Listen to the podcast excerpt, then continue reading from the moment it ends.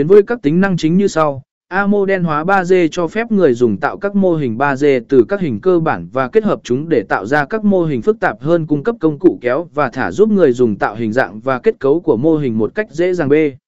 Thiết kế 3D trực tuyến hoạt động trực tuyến, không cần cài đặt phần mềm trên máy tính cá nhân điều này cho phép người dùng truy cập và làm việc trên bất kỳ thiết bị nào có kết nối Internet, giúp tạo sự linh hoạt và tiện lợi C.